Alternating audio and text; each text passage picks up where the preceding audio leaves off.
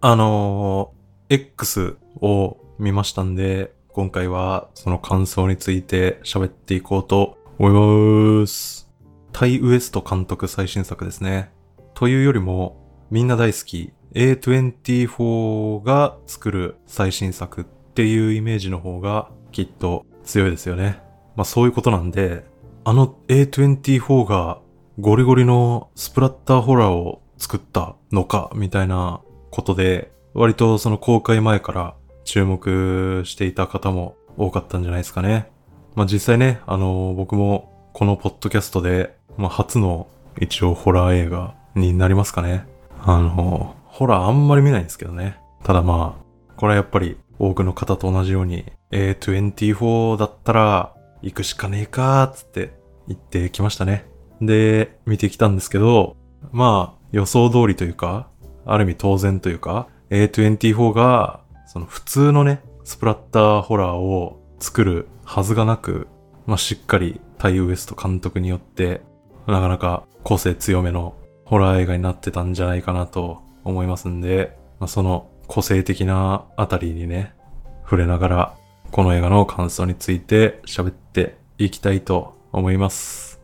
で、まあまあ、あの、一言で言ってしまえば、その、70年代スラッシャー映画、まああとは、グラインドハウス映画ってやつですかね、いわゆる。まあその B 級ホラー的なやつですよね。そうした映画の、まあ、現代版って感じですね。で、まあそう言って片付けてしまえば、まあそれで終わっちゃうんですけど。まあまあその現代版のあたりがね、いろいろ面白かったですね。まあ予告とか宣伝の時点で、その映画の舞台がね、1979年の、えーアメリカ、テキサスであることが、あの、まあ、すでに明示されてましたね。なので、そのまあ、ホラー映画ファンはもちろんなんですけど、ホラー映画ファンだけでなくね、そもそもその多くのもう映画ファンたちがね、割と期待に胸を膨らませたんじゃないかなと思いますよ。なぜなら、1970年代テキサスを舞台にしたホラーといえば、もうね、悪魔の生贄ですよね。だからもう、このね、X が発表された時にね、もう、おいおいっつってね、これ悪魔の生贄じゃないかってね、A24 が悪魔の生贄をやるのかいっていうね、まあそう思いましたよね、みんな。で、まあ、ずっと待ちわびていたわけですね。で、そしてついに、この夏、X が公開されまして、それを見てみるとですね、まあマジでそうでしたね。まあマジでその悪魔の生贄味があったんですけど、ただ、やはりそこは、さすが A24。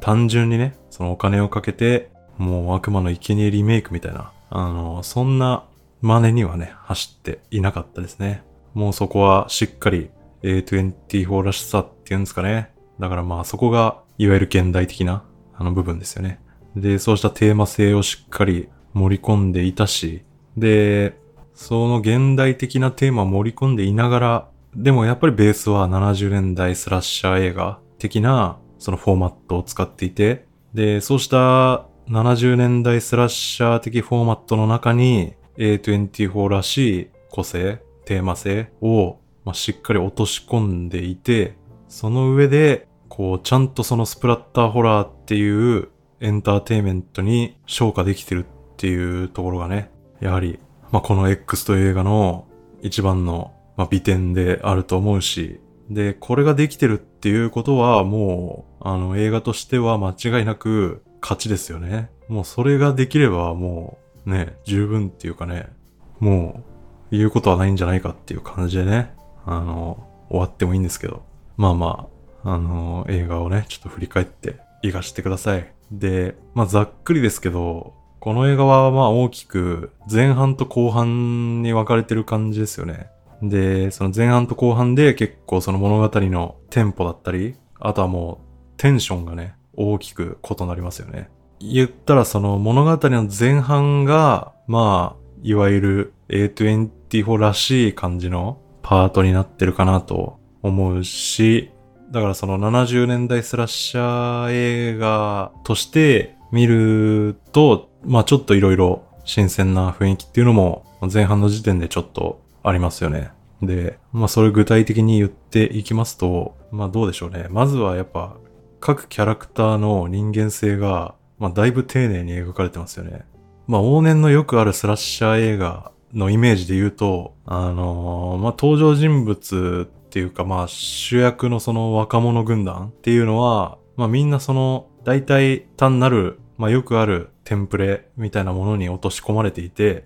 だまあ、お決まりのメンバーみたいな感じになってるんですよね。まあ、そんなイメージがあるんですけど、この X は、まあ、テンプレ的に見えるんですけど、でもまあ、ちゃんとその各キャラ、それぞれ自分の価値観がちゃんとあったり、あの、自分の意見がね、みんなあったりして、その昔のよくあるスラッシャー映画の人たちに比べると、もう少しその複雑な人間性を持った人たちになってたんじゃないかなと思いますね。で、その辺が特に顕著に見られたのは、まあ、これはやっぱおそらく皆さんの印象にも強く残っているであろう、初日の撮影後の夜ですね。あの、みんなでリビング的なところで、あの、一杯やってるシーンですね。で、この下りでは、70年代スラッシャー映画とか、そのグラインドハウス映画なんかよりも、まあ、より大々的にっていうんですかね、その当時の、あの、いわゆるカウンターカルチャー的な価値観ですよね。そういった考えを、まあ、みんなが主張していて、で、その当時のカウンターカルチャー的価値観を、まあ、主張することで、まあ同時にそれがね、その主張が、この映画全体を貫いている、まあキリスト教、えー、だからつまりは、まあ今で言えば、そのアメリカ国内の、まあ保守層、そうした、まあ価値観へのカウンターになってるように思いますね。まあ例えば、あの、このくだりでいいなと思うところは、ポルノ映画とか B 級映画みたいなものだってアートとして成立するんじゃっていうね、あの、RJ という男の発言がありましたけど、これはやっぱね、こういうね、その70年代のスラッシャー映画みたいなものが好きで、今、この X というね、映画をわざわざ見に来てるような人であれば、この意見にはもうめちゃめちゃ賛同ですよね。賛同するし、その70年代スラッシャー映画を、まあ、見事、現代の最新の映画に昇華させている、この X というね、この映画がまあそれをまさに大きな説得力を持って体現しているというあたりで、この RJ の発言っていうのはなかなか良かったし、まああとはもう一個印象的なくだりで言うと、ロレインですよね。彼女は、このメンバーの中で、その、最も性愛っていうものに距離を置いてるように見えた人なんですけど、でもこのくだりで彼女が自分もこの映画に出たいと言い出すんですよね。で、ボビー・リンというね、女性がその発言を受けて、そもそもみんな性愛が好きなんだと。で、私たちはそれを公言してるだけだっていうね、発言をしましたよね。で、これはね、結構重要だと思いましたね。この映画は主にその発言っていうのはやっぱキリスト教、そのまあ宗教保守層みたいな人たちに向けられた発言だと思いますけど、ただまあキリスト教だけでなくね、結構我々日本人もこの辺はもう少し重く受け止めていいんじゃないかと思う部分ですね。で、別にアメリカの保守層じゃなくてもね、その日本も、特に日本の場合は、そのキリスト教みたいに、その国民に広く浸透している宗教とかがないにもかかわらず、まあ、結構その、性愛に関してはめちゃくちゃ保守的じゃないですか。で、割とね、そのキリスト教化っていうぐらい、あの、まるで性愛が悪であるかのように、有名人の性的なスキャンダルに対しては、まあ、非常に敏感だしね。教育面で言っても、その子供たちへの性教育が、まあめちゃめちゃ不十分だっていうことは、まあずっと言われ続けてますよね。で、さらにはまあ、現在で言えば、あの、AV 新法ですか？あの、ね、その AV に出演してる当事者の人たちがかなり反対しているにもかかわらず、まあ、ああいった法律が成立したりしている社会じゃないですか。で、まあそんな感じでね、僕ら表向きは性愛に対してめちゃくちゃ保守的なんですけど、でもボビー・リンの言う通り、みんな性愛が大好きなので、あのそうしたその外見とはね、裏腹に、その日本は世界でトップクラスで、そのアダルト産業が発達してきた国でもあるじゃないですか。で、その発達してるアダルト産業っていうのはもちろんね、男性向けだけじゃなくて、ね、今なんかはあの、女性用風俗産業とかもね、かなりあの、流行というか、発展してきていますよね。なので、その、みんな性愛が好きなのに、で、それをまあ公言できないし、まあなんならすべきではないっていうね。で、そういう我々日本人は、まあどちらかというと、この映画が批判してる対象側にどちらかというといると思うんでね。なので、やっぱり日本でこの映画を今見るっていう意義は大変深いものがあるんじゃないですかね。ね。そのみんな性愛が好きなんだから、見て見ぬふりっていうかね、もっとその正面から向き合えやっていうね、あの、そういう考えは、まあ実際必要じゃないですかね、もう少しね。っていう感じで、あのくだりは非常に、まあ A24 らしいというか、真面目にいいところですよね。で、まああとその作品のテーマ的なところ以外の部分で言うと、あの、作品のこの前半に後半の展開を暗示させるような演出が、あの、いくつか用意されていたっていうのも、まあ A24 映画らしい部分じゃないかなと思いますね。っていうのも、後半を暗示している演出みたいなものといえば、あのアリアスター監督のね、もうミッドサマーなんかがもう代表ですよね。で、あの映画では、あの映画の最初に映し出されるあのタペストリーの絵がね、今後のあの映画の展開をもうすべてあの絵で表現したようなものになっていましたよね。で、あそこまでその全部表現したりはしてないですけど、この X でもあの映画前半に一部の登場人物のその死に方をね、若干暗示させるような演出がいくつかありましたね。で、まあ一番わかりやすかったのはあの冒頭のボビ・リンがストリップクラブから出てくるときに、あの建物の壁にね、でっかく金髪の女性と、で、近くにワニの絵が描いてあるっていうね、あの、変わった絵が描かれていて、これはまさにその後、ボビー・リンがワニに食われて死ぬっていうね、あの、シーンを暗示していたし、あとはそのボビー・リンほどわかりやすくはないですけど、あの、ウェインなんかもね、RJ との会話の中で、この映画を見た人たちは、あの、頭から目ん玉飛び出るぞみたいな発言があったと思うんですけど、その後、ウェインっていうのは、あの、熊手にね、目を突き刺されて死にましたよね。で、あとはジャクソンなんかも、そのベトナム戦争に行っていた時に、銃を持った農民に何度も襲われたぜみたいなことを言っていましたが、その後、銃を持ったハワードに、まあ見事銃殺されますね。まあそんな感じで、あの、A24 のホラーといえば、でおなじみな、そのアリアスター作品を、まあ、若干想起させるような演出も、この映画にはあったんで、そこもまあ面白い部分ではないですかね。で、そんな感じの前半だったわけですけど、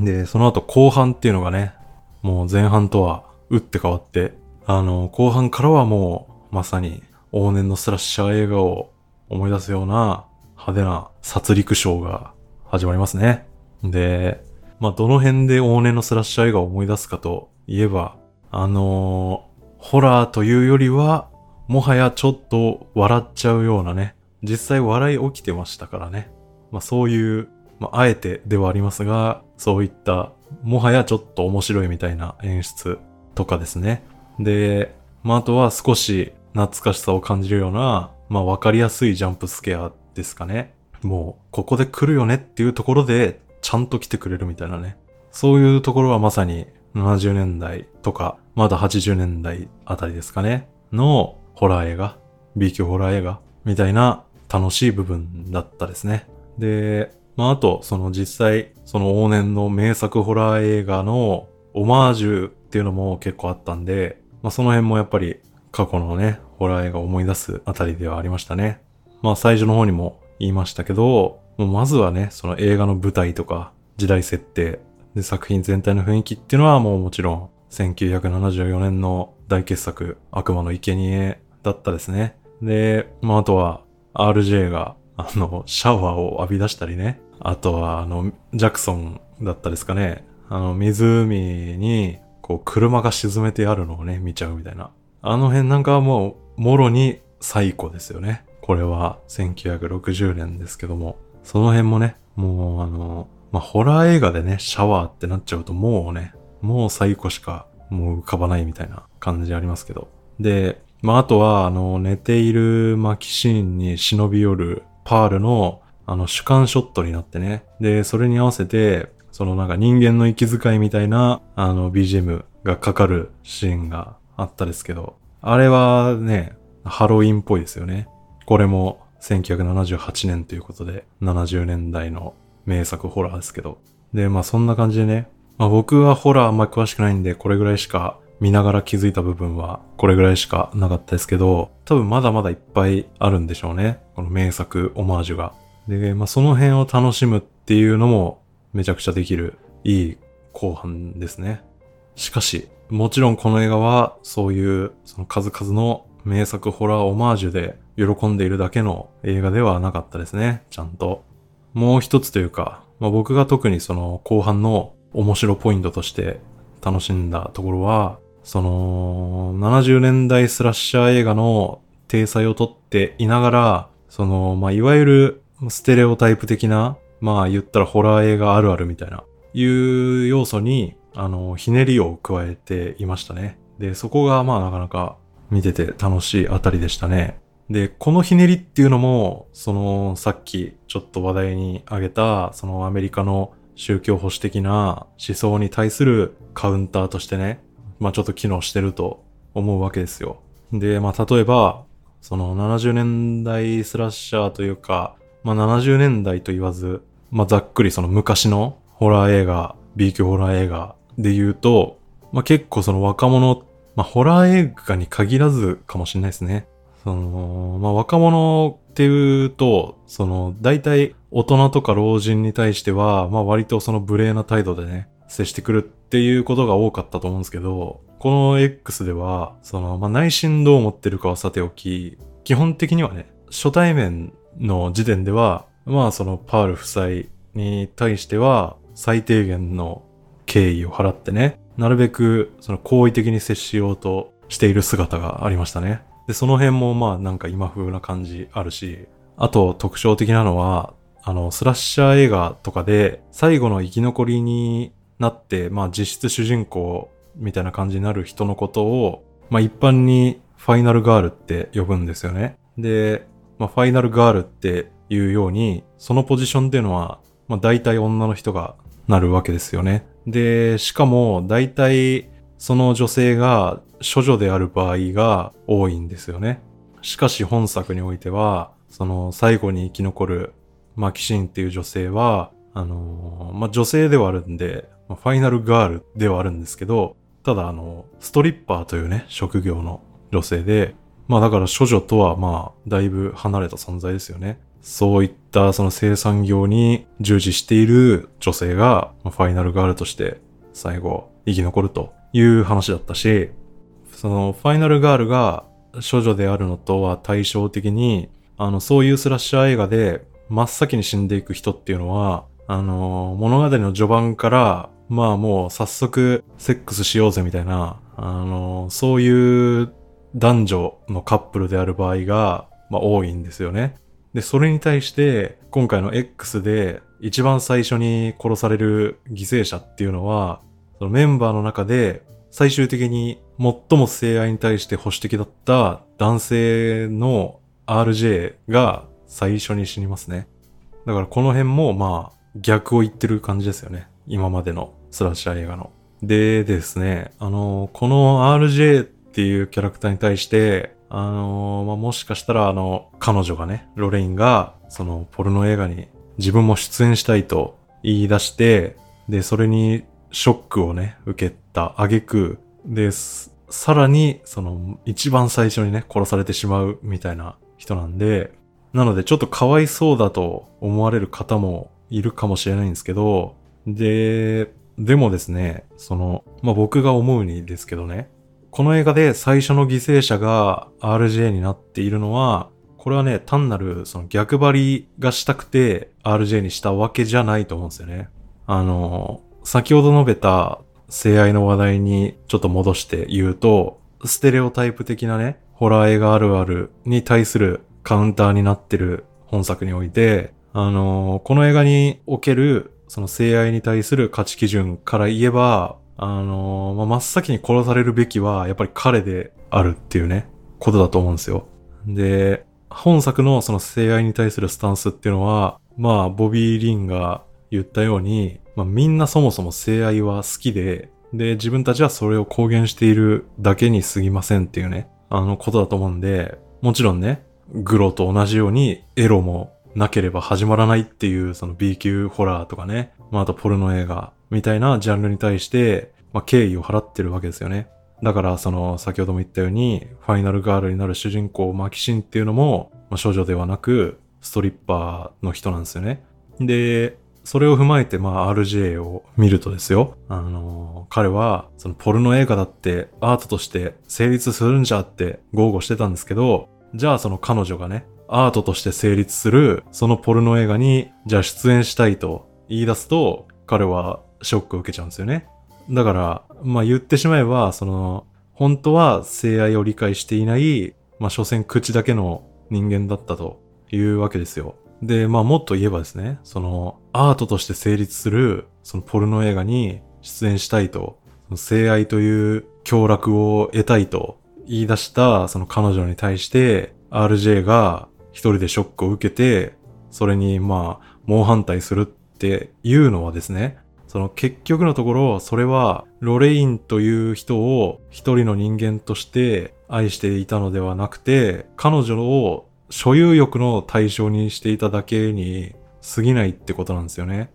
彼女のね、価値観とか考えを真っ向から否定して、その、性愛にふけるのは自分とだけにしてほしいみたいな感情は、それはもう、その相手に対する愛でも何でもなくて、自己中心的な所有欲ですよね。お前は俺のものだっていうね。だから、お前がしたくても、俺以外とセックスはするなみたいなね、ことでしょだから、本当にそのロレインという人間を愛していて、彼女の幸せを願うのであれば、やはりそこは彼女の価値観とか考え方をまずは尊重すべきなんですよね。しかし彼は、まあそんな彼女の主体性を否定し、自分の保守的な考え方を押し付けようとしちゃったんですよね。で、まあそんな RJ をこの映画は一番最初に殺すと。だからその、まあその聖夜に限らずね、自分と付き合ってるんだから他人と関係を結ぶな、みたいな、その所有を前提とした、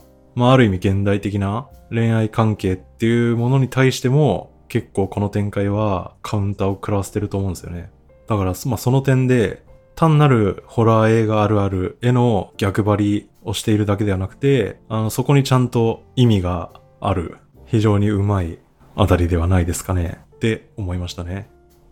で、まあそんな感じで、ここまで述べてきた内容っていうのは、どれもこの映画の大きな特徴だと思うんですけど、ただやはり最も特筆すべき特徴といえば、やっぱりそのこの映画で殺人鬼となるパールの存在、彼女の描かれ方じゃないですかね。で、これは良かったですね。やはりここが、あの、素晴らしいですよね。この彼女はひたすら凄惨な殺し方で次々に若者たちをほふっていくんですけど、あの、でもその単なるサイコキラーっていうわけではなかったですよね。その、彼女もまた、まあ、かつてはと言ってもいいかもしれないですけど、その、一人の人間であって、一人の女性だったっていうことが、割としっかり描かれるじゃないですか。で、そんなパールが若者たちをぶち殺す原動力っていうのは、言ったらその、手にしていたものを失うことへの恐怖でしたね。で、その彼女がかつて手にしていたものっていうのは、性ですね。これはまあ、まあ主にセックスの方の性、性的な方の性ですけど、まあほぼイコール生きることの性ですよね。まあこれをもう少し具体的に言うと、若さとか美貌とか、そういったものですよね。で、そうしたその性こそが自身の最大の武器であって、それがもはや存在意義でもあったそのパールという彼女がね、その性を失って行く時が来ると。もうそうなると、それはもちろん死と同義であるし、その、もう自分の向かう先が死一直線であると。いうことを自覚した結果、自分が失ってしまったそういった性をね、もう持っているどころか、持て余しているような、そういう若者たちを見てしまうと、もうそれが憎しみを生んでしまい、もうこの先死ぬしかない自分の道連れにするかのごとく、まあ若者をね、死に引きずり込んでいくと。いう人になってましたね。で、こうしたその性への執着っていうと、最近だと、あの、このポッドキャストでも取り上げましたけど、チタンっていうね、映画がありましたね。で、あれに登場するバンさんっていう男がいたんですけど、まあ、彼もその性に執着した男でしたね。で、彼の場合は、まあ、あの映画でアレクシアという存在と出会えたおかげで、まあまあ、あの、救われてね、その、パールみたいな殺戮者にはならなかったんですけど、まあでも彼も、まあちょっとパールに近いところがあって、自分がその、かつて持っていたのに、失われていく、その男性性に対してね、その男性性の喪失に対して、非常に大きな怒りとか絶望を抱えていた人でしたね。で、あれは、まあフランス映画でしたけど、で、この今回パールが出てきた X という映画は、まあアメリカ映画だったですけど、どうですかねやっぱこの性の喪失っていうか、この老いみたいなものへの恐怖っていうのも、まあ非常に、これはやっぱり現代的な話じゃないかなと思いますね。まあ日本は特にズバ抜けてますけど、日本だけじゃなく、まあ結構ね、その多くの先進国ではもうね、高齢化、少子高齢化が進んでるじゃないですか。だから、今高齢者じゃない人、僕もですけどね、そういう人たちも、まあ今から数十年後、その、よほどの社会的地位をね、持っていれば別ですけど、僕みたいなね、多くの人たちは、もう、そのうち労働市場では役に立たなくなり、年金とか、もらえるかわからないですけど、生活保護とかね、そういった社会福祉に頼らなければ、まあ、どんどん生きていけなくなっていくわけですよね。で、そうなると、もうますます若者世代からは社会のお荷物、邪魔者扱いされますよね。で、この映画に出てくるね、パールとか、夫のハワードなんかは、まあ、まだあれだけね、その人をぶち殺して回れるぐらい元気なんですけど、実際はね、もうそのうち歩けなくなったり、認知症になってしまったり、もうあとは介護とかね、その他人の手を借りずには、もう全く生きていけなくなる日が、まあ、いつか来るわけですよ。で、そうなった時にね、あの、これはね、本当にみんな覚悟を決めなきゃいけない問題だと思うんですけど、あの、今後の日本は、その少子化も深刻でね、労働者も今よりはるかに不足するので、この先の高齢者っていうのは、その高齢者の人口に対して介護士の数が、まあ、どんどん足りなくなるんですよね。今も十分じゃないんですけどね。それがさらに減るわけですよ。で、あの、そうなると、今はまだギリギリ、その高齢者がね、好きな介護士を選んで、まあ好きなサービスを受けるっていうのが、まだギリギリできてるんですけど、この先は高齢者の多さに対して介護士がますます減るんで、介護士が誰にサービスしようかなって好きな高齢者を選んでサービスを提供するっていう時代になっちゃうんですよね。だから高齢者たちは今後その介護士から選ばれる高齢者にならないといけないわけですよ。だからね、あの、今の、ま、段階の世代みたいなね、あの、年上は敬えみたいなね、あの、まあ、そうやって祝ることも今後できなくなっていくわけですよ、どんどん。あの、そんな人間はもうみんな面倒見たくないな、つって、あの、他の高齢者のとこ行っちゃうんで。で、そんな状況になった時ですよ。パールとハワードみたいに、あの、パートナーがいればね、まだマシなんですけど、今はもう障害未婚率っていうのは、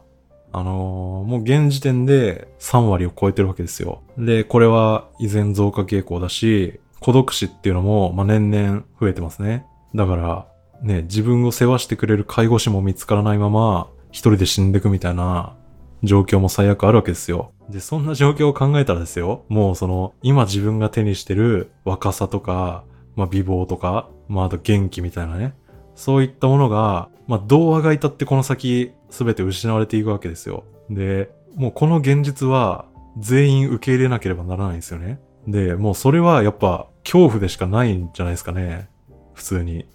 で、この X という映画では、そのパールがね、マキシンに対して、お前もいずれこうなるからなって言いますよね。それに対してマキシンは、あの映画冒頭でも言ってたように、私らしくない人生は受け入れないっつって、あの、パールにとどめを刺すんですけど、まあでもあの、冷静に考えたらですよ、そのパールの、お前もいずれこうなるっていう発言は、あの、まあ真実じゃないですか。いくら受け入れないって言い続けようが、時が経てば、そのマキシンが持っている、その性も必ず失われていくわけですよ。もう人は時間が経つほど老いていって、いずれ死にますからね。で、これはもう生き物である以上、受け入れざるを得ない事実ですよね。で、まあ、さらに言うと、その、このパールの、お前もいずれこうなるっていう発言が、間違いなく紛れもない真実であり、かつ非常に重いのは、パールもかつては私らしくない人生は受け入れないって思い続けた女性であったはずだからですよね。だから、つまりマキシンはそのパールを乗り越えて今回の惨劇を生き延びたんですけど、でも最終的に彼女の行き着く先っていうのは結局はパール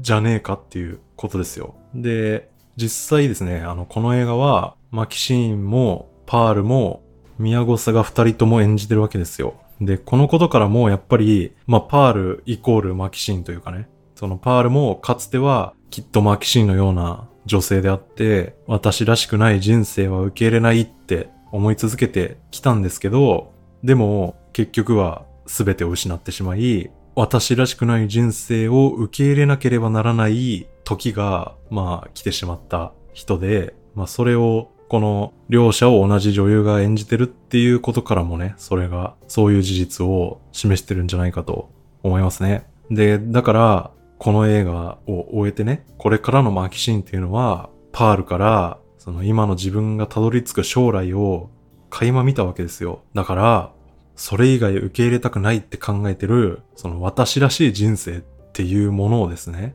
その、じゃあ私らしい人生は、じゃあ何なのかっていうのを、まあ多分改めて考えることになりますよね。だからそのあたりが、まあ今後、もしかしたら描かれるんじゃないかなっていう感じだと思うんですけど、なのでま非常にね、続編が楽しみですよね。っていう感じで、あの非常にいい映画だと思ったんですけど、ただあの若干気になった点も正直あるんでね、あの、まあ、そこをちょっとだけ上げさせていただきますね。で、まあ、まず一個は、前半のテンポ感ですかね。この映画の前半に関しては、どちらかといえば、やっぱ A24 作品を求めてきた観客向けのテンポ感ですよね。あの、だから、後半みたいな、そのスラッシャー、スプラッター、まあ、とにかく、あの、人を死にが見たいっていうことで見に来た観客にとっては、結構ね、ちょっと鈍重な展開に感じちゃうんじゃないですかね。まあ、はっきり言えば退屈って感じですかね。なので、あの、前半に関しては、まあ、もう少しね、テンポ上げ目でやってくれたら結構良かったんじゃないですかね。で、もう一個は、これはね、本当にもう悲しい問題ですけど、もうあの、モザイク問題ですよね。で、これはもう、X っていう映画のせいじゃないし、もう日本の法律上、もう仕方ないと思うんですけど、あの、セックス中のね、あの股間部分にクソデカモザイクがかかるっていうのは、あれ本当に冷めますよね。で、特にこの映画は、あの、さっきも何度か言ったように、ポルノだってアートとして成立するんだっていうね、あの、そういうメッセージも含んでる映画じゃないですか。あの、そんな映画のセックスシーンにクソデカモザイク入ってると、もう台無しじゃないですか。本当に。で、そもそもあ、そういう表現を殺さないようにするのが、そのレーティングじゃないのかっていうね。そのレーティング設定によってゾーニングをするから、ああいう表現を台無しにしなくていいっていうね。そのためのレーティングじゃねえのかっていうね、話なんですけど。だから、そのレーティング設定したんだったら、その基準をクリアして見に来てる観客に対しては、全部見せろよって思いますけどね。ねえ。別にテレビで流せって言ってるわけじゃないですからね。ちゃんとその設定されたレーティングを超えた年齢の人たちがお金を払って自分から見に行ってるんですから、それでそのセックスシーンを隠すことに一体どれだけの意味があるのか全くわかんないですよね。あとその、セックスシーンの股間にはクソデカモザイク入るんですけど、家の地下にいた全裸の死体のね、あの男の人の男性器は、もろ出しだったじゃないですか。で、あとはあの、ジャクソンのね、あそこはもうちょっと笑いどころでしたけど、あの、ジャクソンの男性器が、まあ、めちゃくちゃでかいっていうね。それが遠くから見えるショットがありましたけど、ああいうとこには、まあ、モザイク入らないわけですよ。で、もっと言えば、この映画ではね、その人々がどんなにグロテスクな、どんなにむごい殺され方をしても、そうしたその死体映像は無修正のくせに、あの遠くから映したセックスだけは断固としてクソデカモザイクが入るっていうね。あの、もうこの事実だけでもうあのモザイクのバカらしさがもうめちゃくちゃ強調されてるわけですよ。だからね、本当に、本当にどうにかしてほしいですね。もう こんなとこで言ってもしょうがないんですけどね。本当日本の法律はもうあの、ポルノをね、アートとして成立させる気は、まあ全くないんだなっていうことですね。そこはまあ非常に残念です。っていうね、一番そこじゃねえだろっていうところで盛り上がってしまいましたが、その話題よりね、前のところまででちょっと止めとくと、あの、マキシーンとパールの関係を考えると、まあ、この映画の、というか、この物語の主人公は、まあ、実はパールであるっていうね、ことも言えると思うんですよね。で、さっきもちょっと続編が楽しみって言っちゃいましたけど、あの、この X っていう映画は、あの、全3部作になる予定なんですよね。で、すでに次回作っていうのはもう撮影し終わってるらしくて、パールの話になることが分かってますね。で、だから若い頃のパールの話になるということがすでに告知されているので、だからね、そのパールの若かりし頃も非常に楽しみだし、その2作目を踏まえて、じゃあその3部作のね、最終作はどんな話になるのかっていうね、非常に楽しみですね。で、まあね、あのー、その次回作、そしてその後の3作目を、もうこの日本で見届けるためには、まずはこの1作目をね、あのー、劇場に見に行って、次回作も日本で配給されるように、ちょっと映画ファンは頑張らないといけないですね。ということで、映画館で見ましょう。以上です。そんなとこっすね。じゃあ、また次回。さよなら。